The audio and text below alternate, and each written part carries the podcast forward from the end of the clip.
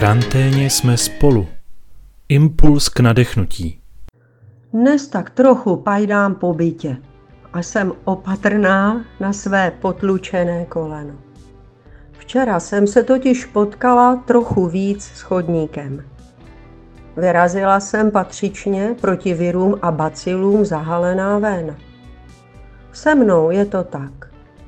Kvůli nejrůznějším vadám očí mám speciální popelníky v brýlích, přesně naměřené, abych lépe viděla ten boží svět.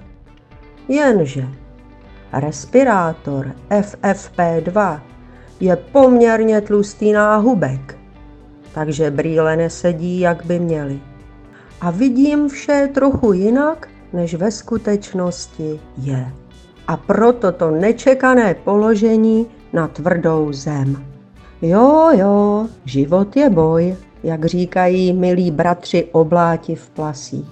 Tvrdost země a života na ní pocitujeme v těchto vypjatých dnech všichni. Naše kroky musely změnit svou povahu, tempo, rozlet.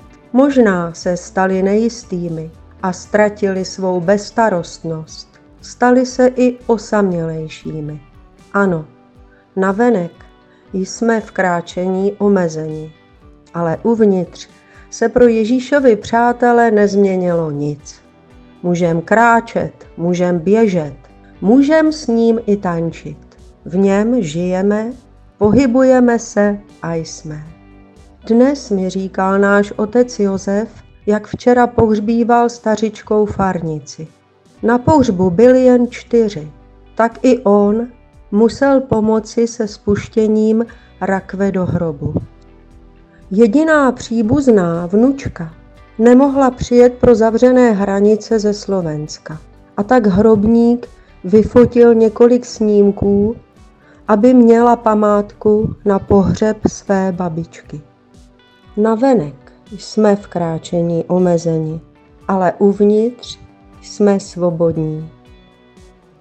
První Samuelova 22, 23. Zůstaň se mnou, neboj se. Kdo ukládá o život mě, ukládá o život také tobě. U mne jsi pod ochranou. V karanténě jsme spolu. Nebojte se.